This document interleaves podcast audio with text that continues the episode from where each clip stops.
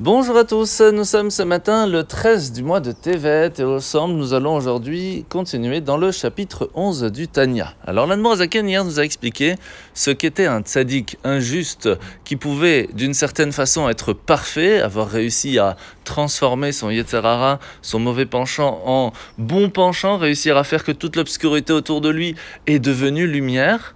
Ou à l'inverse, un tzaddik qui n'est pas encore parfait, qui a réussi à supprimer son mauvais penchant, il n'a plus le potentiel de fauter, mais pas encore au point de réussir à transformer l'obscurité en lumière.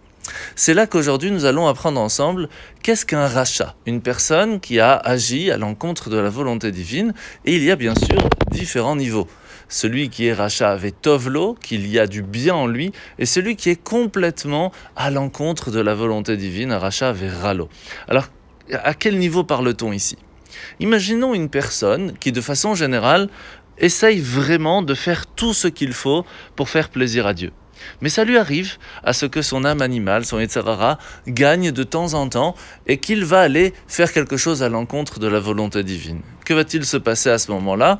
Il va y avoir une tâche sur son âme.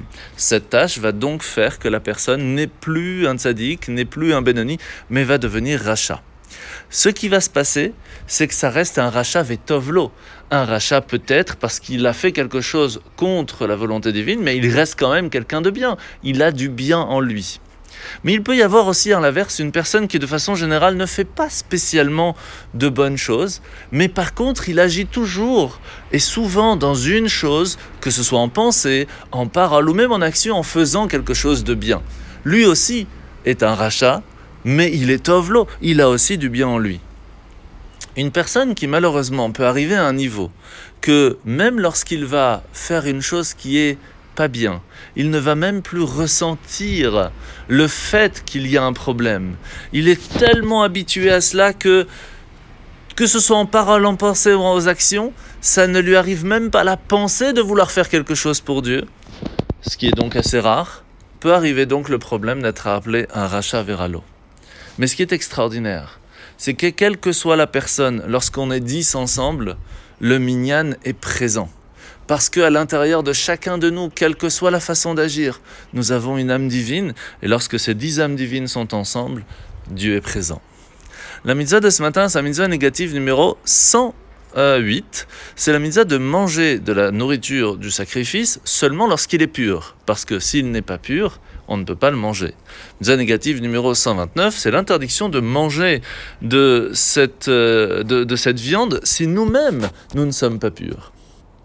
Alors la paracha de la semaine. Nous sommes paracha de Vayichi. Aujourd'hui, nous voyons que Yaakov, sent qu'il va bientôt partir de ce monde, appelle Yosef qui lui amène ses deux enfants Ephraim et Ménaché. Et à ce moment-là, il va lui dire que ce sont comme ses fils à lui. Et il va les prendre en faisant partie des douze tribus. Yosef est quand même assez étonné et il veut comprendre la raison. Et la raison est simple. Alors que Ephraim et Ménaché étaient en Égypte, même qu'ils étaient loin de leur grand-père, le fait même qu'ils ont continué, la façon d'agir, l'éducation que leur père leur a transmis, qui était la continuation de leur grand-père, ils ont vu, et Yaakov a vu, que ces petits-enfants étaient comme ses enfants. De la même façon, nous pouvons nous aussi être appelés des béné Israël, les enfants de Israël, les enfants de Yaakov, celui qui nous a transmis jusqu'à aujourd'hui la Torah, les mitzvot, la bonté, le fait de transmettre, d'être présent pour l'autre. Nous aussi, nous pouvons avoir ce titre si nous continuons les enseignements de nos ancêtres. En vous souhaitant de passer une très bonne journée et à demain.